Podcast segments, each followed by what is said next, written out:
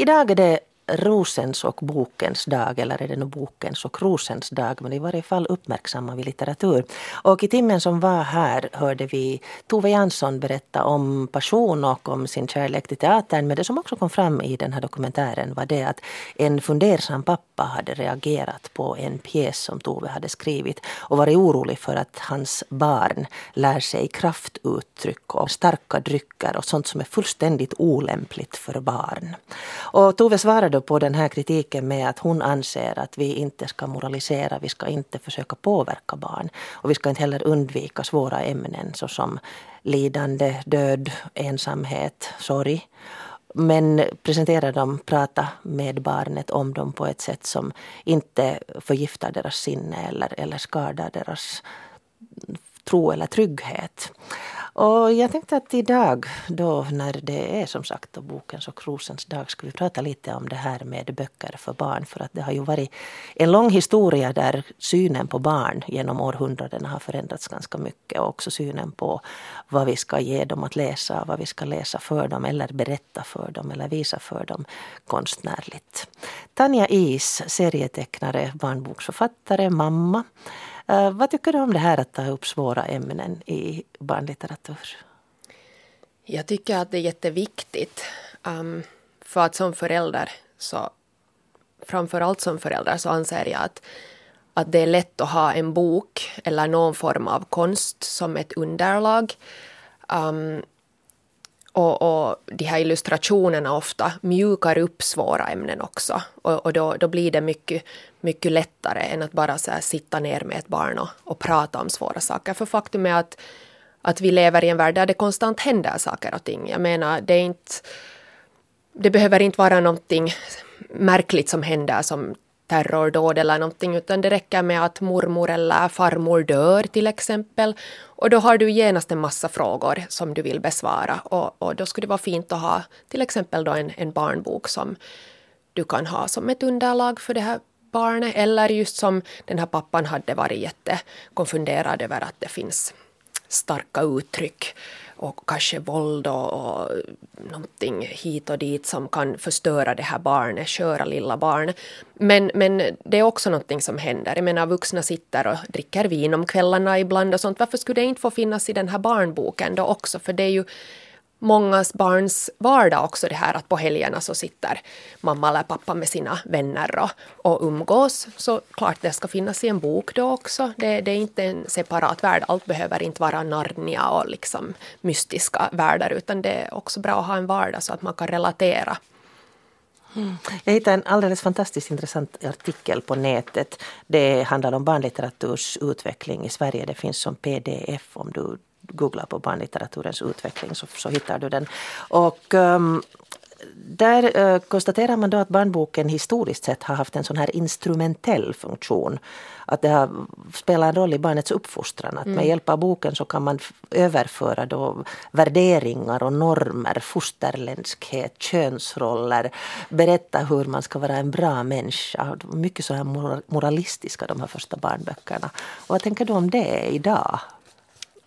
Jag måste säga att som, som barn så läste min mamma Drummelpetter åt mig. Och det är ju det här väldigt starkt just det här att sug inte på tummen eller så kommer skräddaren och klipper av dem och om du inte äter så dör du. Uh, jag menar det, det, var ju väldigt starkt just och det var ju också en pappa som skrev det till sin, sin son antar jag att det var då.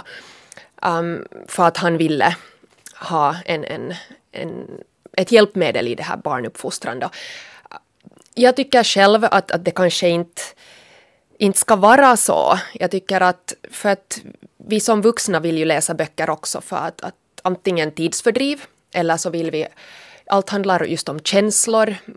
Man, man vill relatera också, ha hjälp kanske att förstå sina egna känslor ibland och då är litteratur jättebra. Så jag tycker att för barn ska det också vara, eh, det ska inte alltid vara det här syfte med att lära sig någonting. Det ska finnas många olika möjligheter att ta till i, i den här barnlitteraturen. Um, och, och, ja, både ordkonst och, och bildkonst då, för barn. Så, så jag tycker att det är bra att vi har gått från det där att det ska Men vara har vi nu sen gått? Jag, jag funderade, okej, 70-talet talar man om diskbordsrealism. Då när uh, barnböckerna hette någonting i stil med när farfar dog, när mor och Precis. far skilde sig, eh, när eh, moster blev arbetslös. Exakt. och, det där, och det blev väl en reaktion efter 70-talet, man blev lite trött på det här. Ja. Men sen tänker jag nu idag också, nu känner jag inte till modern barnlitteratur så väldigt mycket men jag har på något sätt en känsla av att när det finns en barngrupp man är väldigt noga med att alla minoriteter är företrädda. Både sexuella och, och etniska Ja. olika grupper är företrädda i denna barnbok. Man är väldigt så att säga, politiskt korrekt. Och jag tycker ju att det finns en, en viss parallell till den här uh, Max och Moritz som maldes till ankmat efter det att de hade gjort koll på hela byns matförråd. Nej, det, ja, jag, jag tycker att vi har kanske gått till det andra extrema från det där. Allt, det, det, det, liksom, det är en väldigt klar utveckling här och jag undrar hur det ser ut om 50 år. Jag liksom väntar med spänning hur det kommer att bli. För att det måste komma igen en motpol till det här. Um, jag tycker att det är fint att vi försöker vara alla till lag så det ska vara väldigt politiskt korrekt på ett sätt. Samtidigt så blir det ofta också att uh, det blir så tydligt. Det, jag menar, du har ett uppslag och är det en barnaskara så, så ska det vara precis av alla färger och slag. Och, och, och jag tycker att barn som är väldigt intelligenta och har alla tentakler och känselspröten ute, så de, de genomskådar det. Att, att det är väldigt, det är kanske för tydligt nu för tiden. Att här berättar jag för dig en moralisk saga Exakt. där du förstår, bör förstå Ja, hur man och ska då, då bära blir det igen att, att vi, vi ser de här barnen kanske som just ett annat folkslag helt, att vi talar över dem och, och, och tuggar färdigt det åt dem och det är inte heller bra. Och, och just det här med, med Toves böcker så tyckte jag att var så fint för att, att det var inte så. Man fick själv avgöra hur man tyckte och, och, och vi har nog är man en sund människa inbyggt från barn, det här vad är rätt och fel? Jag menar, trampar du på, på en spindel så är det en stor risk att en tvåårig börjar gråta för att spindeln fick ont. Det är ju klart det är inbyggt i oss. Vi vet vad som är gott och ont och hur vi ska behandla varandra. Så man behöver inte komma och säga för att, att det, det finns där. Men då är det bra att det också finns böcker som som just låter barn växa. Och, och, och just med Toves böcker, du läser dem när du är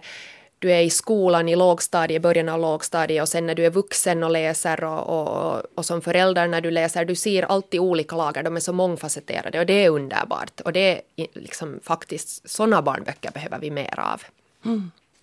Tanja Is, Mm. serietecknare och, och barnboksillustratör. illustratör. Mm. Jag sitter här med några av dina böcker framför mig. Uh, nu är de på finska. Det är en seriebok som är antimilitaristisk. Där finns det en serie av dig som handlar om hur djur behandlas i krig. Som, det är ju inte någon så väldigt lätt läsning. Nej, det är inte muntert. Och sen har vi då Tuire Tavaton sa ystävän och den hette då på svenska Tyra ohyra får en vän. Tyra ohyra. Mm. Och sen så har vi Kuru kohtaa kummia Ja. Som då handlar om en kanin. Ja, det är en, eh, det är en varelse. Det En vill varelse. säga, ja, det, inspirationen är från hundar och popon och allt möjligt, men, men det är en helt så här fiktiv varelse. Ja. Mm. Hur kom det sig att du började teckna? ja, det har jag gjort ända sedan barn. Jag upplever att det har varit på något sätt ren sen väldigt liten, från att man fick pennan i handen, så har det varit ett sätt att kommunicera med omvärlden.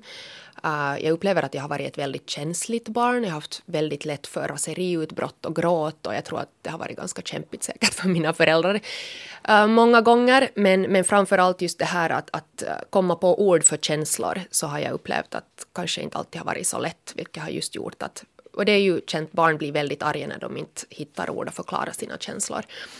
Och då har det här med att teckna varit väldigt viktigt. Så att serier började nog redan i, i helt lågstadiet men sen tog jag avstånd från det och så blev det mera just så här illustrationsaktigt. Um, och sen kom jag in på det här med bildkonst och blev utbildad alltså då helt bildkonstnär och ställer ut den också i Finland och utlandet och så. Så det, det har hängt med hela tiden. Um, hur känns det då när du, nu, jag fastnar för Ja. det här när du säger att, att när man inte hittar ord för en känsla Ja. och du ritar den istället. Mm. Så hur, vad händer i dig rent konkret sådär? Alltså det blir en lättnad.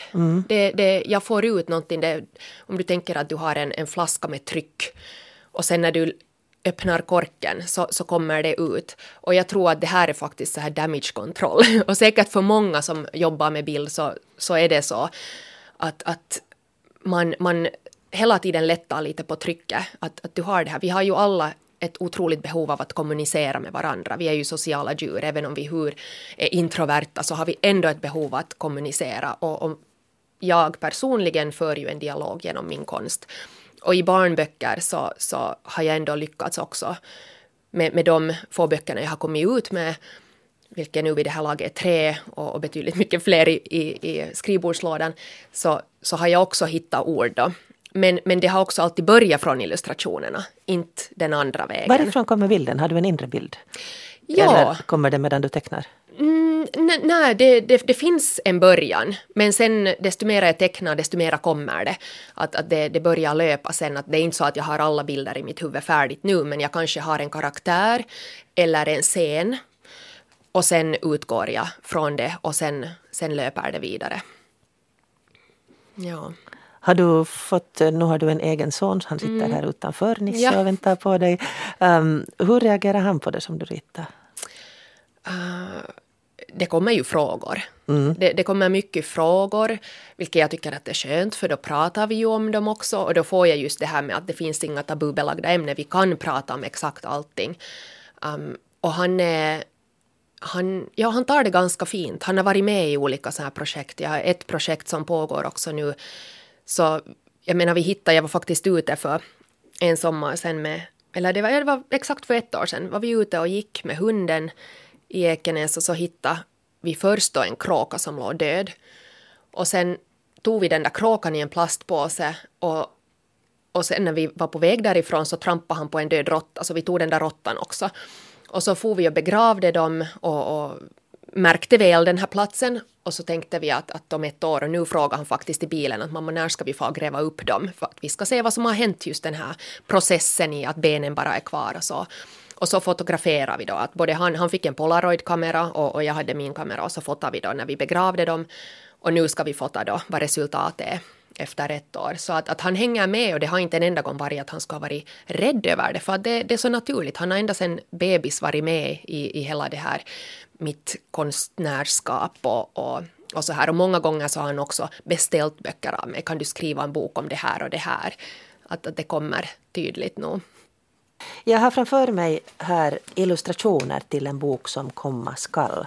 Där finns ett frö och där finns de första bilderna är ganska så här mörka i tonen. Alltså de är väldigt vackra. De, de där, här är en måne och någon slags eh, kräfta. Skorpion. Skorpion.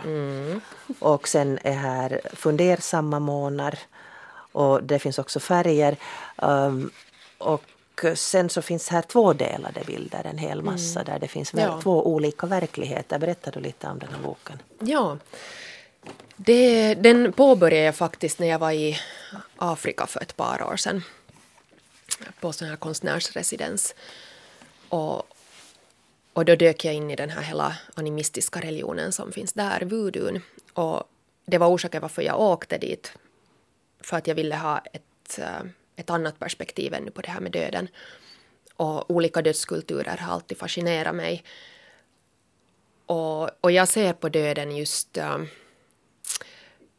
ja, det, det är någonting väldigt mystiskt och, och, och samtidigt är det någonting väldigt vackert samtidigt som det är någonting väldigt sorgligt. Alltså det är så många lager Hemskt. och nyanser. Ja, kanske inte... Nej, jag ser nog inte det som hemskt. Okej. inte. Men, men, och jag tycker inte att man ska sörja heller. Men sakna får man. Och, och, och just det här att, jag menar har du en har du en vän som åker bort för två år, så du saknar ju person, men du vet att hen är där, um, men väldigt långt borta. Och nu har vi ju lätt, vi har Skype, alltså vi får kontakt.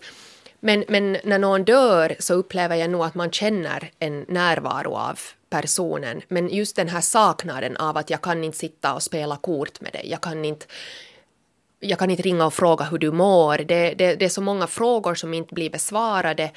och det finns en längtan som hela tiden är där. Och, och, det är naturligt om man ska få sakna. Men just det här att sörja, så varför skulle man göra det när vi vet inte, det kan ju vara mycket bättre där den personen eller djur eller vem det nu sen är som du har gått miste om. Men, eh, men ja, så i den här boken vill jag på något sätt, det är igen den här dialogen med omvärlden, jag vill, jag vill försöka förstå och av egna erfarenheter uh, skriva ner, teckna framför allt då, um, hur jag tror att det kanske är. Och här kommer som du sa de här två olika världarna möts. Det, det här dödsriket då som är här som kan vara vad som helst. Um, och sen då det handlar om just två, två frön och det är ett universum då. Jag ville inte göra det platsbundet så jag tänkte att det här är tillräckligt diffust. Och, och det här ena fröet så under en natt så spricker upp och, och växer till sig då och då tror den här andra, det lilla fröet då, att, att, att nu har det försvunnit det stora fröet, det vill säga dött. Uh, men så är det ju inte, det finns ju där, men den andra har inte bara fått ögonen upp för den verkligheten. Och det tror jag att det, det som vi många, när vi blir så från oss, det här med, med, med döden och, och sorgen tar över oss och, och den här saknaden, att, att vi kanske inte ser någonting som är rakt där framför, att vi måste kanske bara vi är kanske som radiovågor, vi måste hitta den där rätta våglängden för att vara i kontakt med den andra. Mm. Um, är det här en bok för barn? Jag anser det, att det är en mm. bok för alla som behöver det. Barn eller vuxen. Jag tror att ibland så är det också att en barnbok, eller en bok som är menad för barn, kan vara någonting väldigt viktigt för föräldrarna. Att de kanske också via en väldigt bra barnbok kan hitta någonting viktigt som tröstar dem du räds då som sagt inte att ta upp uh, svåra ämnen i den här Nej. serien som du har tecknat. Handlar det då om hur djur far illa i krig. Mm. Um, hur tycker du sen att man som förälder, om man tillsammans med barnet läser och tittar på de här böckerna, hur, hur ska man vara? Man måste ju själv ha då en beredskap att öppna sig för det här. Ja, ja och jag tror att det har också just det här som jag sa att barn barn känner av väldigt starkt också. Det är lite som med, med hundar, du kan låtsas vara väldigt stark och modig och gå fram men de, de snusar nog till sig om du är rädd och så blir det inte så som det ska kanske vara för att de, de känner den där rädslan. Och jag tror att samma med en, en vuxen som försöker prata om svåra saker med barn så kan ju bli just det här att ett barn känner av att nu är det någonting som är konstigt eller det här kanske vi ändå inte ska prata om för nu blev mamma eller pappa väldigt märklig. Att man känner, man känner av en, en sån här konstig vibb. Um, så de här barnböckerna så jag tror att, att mitt råd är var öppen. att det är kanske det. Att man kan läsa och säga att hej nu känner mamma sig lite obekväm med ja, det här. Att vad, vad, vad, vad, vad, tycker du? Ja, precis. Mm. Att just fråga fråga barn också. Och jag tror att det är bra för barn och, och barn känner sig väldigt stora och fina när de får lyckas med någonting. Tänk hur härligt det skulle vara för en femåring att känna att jag fick förklara någonting till mamma för mamma begrep inte det här. Mm. Um, synen på barn var vi inne på här lite tidigare. Mm. Om dels den här tanken att litteratur och sagor ska vara moraliskt uppbyggande. Det ska vara fosterländskhet och det ska mm. vara eh, flickor ska vara snälla och duktiga och alltid le mm. och vara hjälpsamma och pojkarna får vara ute på äventyr men mm. de ska prestera en hel massa. men sen så har det också varit en diskussion om det här med sagor och, och, och det, det fantastiska att det kanske kunde vara skadligt för barn. Är det nu så att ska, all, ska liksom böckerna bara prata om det här hur man ska se på saker och hur man ska förstå saker eller kan man göra det också via sagan? Ja, jag, alltså, jag, jag fastnar för det här med skadligt för barn. Jag bara, jag bara liksom inte förstår. Kanske det allt sånt här som anses vara skadligt är att vi ska bara inte låta barn tro att de kan vara vad som helst. För att är vi alla tyglade vuxna så är vi ju inte farliga heller och då hålls hela det här strukturen i samhället. Det är kanske det det också har handlat om och just det här att, att om vi tänker bakåt för hundra år sedan och en barnbok där flickorna just skulle vara sitta snälla och tysta framför allt. Så då är de ju lätt hanterliga om de växer upp och hålls tysta och snälla och, och ja visst, ja, gärna, tack snälla du. Jag menar det är ju det som allt har gått ut på.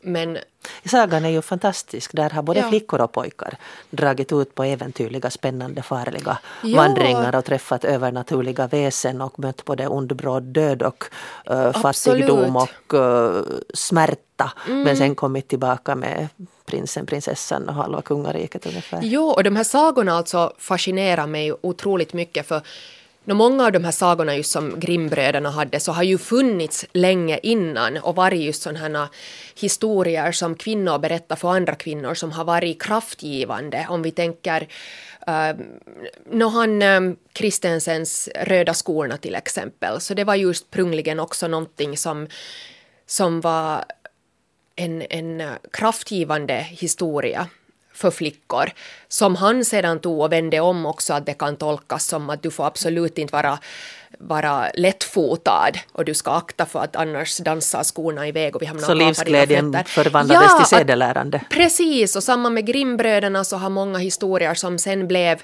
också sådana här äh, att, att nu måste vi tygla kvinnan. Att, att de har tagit någonting som har varit väldigt vackert och, och, och varit viktigt för, för kvinnor att lära sig och ofta berättats för en kanske 15-årig flicka när hon är på, på det här, i det här stadiet om att, över att bli en, en kvinna. Så då har man berättat dem och sen har de här männen tagit dem och, och förvandlat dem till någonting för att tygla de här kvinnorna, vilket jag tycker att det är tragiskt. Men samtidigt så finns det ju just många fina, fina sagor där också flickorna drar ut på äventyr och, och, och, och det är inte så klart det här med flicka och pojke. Visst, vi ska ju inte glömma att det finns såna också. Och det finns Lille prinsen till exempel. Nå precis, och den är ju underbar. Mycket, mycket vek och mycket Absolut. filosofisk och inte alls eller Ja, och det är en saga sätt. som man, man återgår ju till den. Ofta. Men det här rebelliska, det är också Mm. aktuellt för dig. Ja. Ja, det är faktiskt, det, det, det är kanske just det här med våren i luften, även om det nu snöar där ute, men, men att man sprudla med idéer igen. Inte bara naturen vaknar, man vaknar själv också. Um, ja, jag och, och min kompis Melinda Lönnberg, så, som är ordkonstnär, så vi tänkte att, att, att vi, måste, vi måste tillsammans göra också ett sånt här projekt. Och det här är nu någonting som är faktiskt i startgroparna och, och ska pågå nog en, en god tid säkert för att vi vill göra det så gott vi kan och, och bygga kanske lite mera runt det. Att det inte bara förblir en bok. Men där är just det här rebelliska väldigt starkt för att vi vill ändra lite på det här. Vi gillar båda sagor och historier och bilder. Um, och, och, och hur man tillsammans kan då kombinera just ord och bilder. Och vi har båda barn i ganska samma ålder. Hon har en flicka och jag har en pojke. Och, och vi har båda stött på de här samma sakerna, sådana som, såna små grejer som irriterar oss. Um, och då tänkte vi att, att det skulle vara dags att göra ett samarbete med historier som är för barn, inte för flickor, inte för pojkar, utan för barn och små rebeller framför allt, sådana som kanske vill ännu flytta på stora stenar och ge dem möjligheten att, att läsa någonting som inte är färdigtuggat. Mm, just det, rebeller och karameller, det är vårt arbetsnamn nu. Vi får se om det ännu byter lite form och så här, men att man måste ha ett arbetsnamn. Och det ska då vara någonting politiskt inkorrekt. Mm, absolut. Ja. Svåra ämnen. Svåra ämnen, ja. Ja. Kan du nämna exempel på hurdana ämnen som ni kommer att våga ta er kast? Uh, nå säkert det här med skilsmässor är någonting som kan vara svårt. Uh, saknad, det är ofta jättesvårt. Um, och saknaden är tyvärr en vardag för många barn. Även om du har delad vårdnad så innebär det att det är saknad. Du saknar ständigt någon. Du, du är inte tillsammans hela tiden. Um, döden kommer säkert in där också. Kanske till och med ja, depression. Um, det kan vara ätstörningar, det kan vara... Jag menar allt sånt här som vi, vi berörs av. Det, det är väldigt, väldigt Och kommer det då bli så där att sen när man läser en stupp för sitt barn så sen suckar båda djupt? Ja, nej, det ska det inte vara. Det ska absolut inte vara. Nej, vi, vi ska inte heller... Det ska vara rebelliskt. Jo, och det ska vara också tänkt som att, att vi kan ha det som en nattisaga. Att det ska inte vara så där och sen kom mördaren. Natti då. Det, det ska inte, nej, absolut inte vara så. Men ett sätt att, så som du sa i början, att, mm. att uh, få en bild eller ett, jo, ett ord för sina och, känslor. Och just det här om vi går tillbaka till de här gamla sagorna, så det var inte heller alltid så klartolkat. Just det här att, att, att den här kanske skilsmässan som behandlas i en historia så kan vara på ett väldigt bra sätt taget att det, det är så inpusslat in i den där historien att det kommer inte klart att nu är det så här du har två individer och så händer en skilsmässa utan det kan vara någonting som just att det är bara ett underlag för det här att man kommer in på det, det tangerar det bara, det behöver inte vara färdigt tuggat. Mm. Tack Tanja Is. Jag hoppas att boken går vidare, eller böckerna, både ja. den om döden och den här rebelliska ser fram emot det. Jag har barnbarn på kommande så att Nåja. de väntar. Och uh, jag tar med mig den här tanken om att uh, bilden lika väl som ordet mm. kan ge den här förlösningen för känslan. Absolut. Tack. Tack.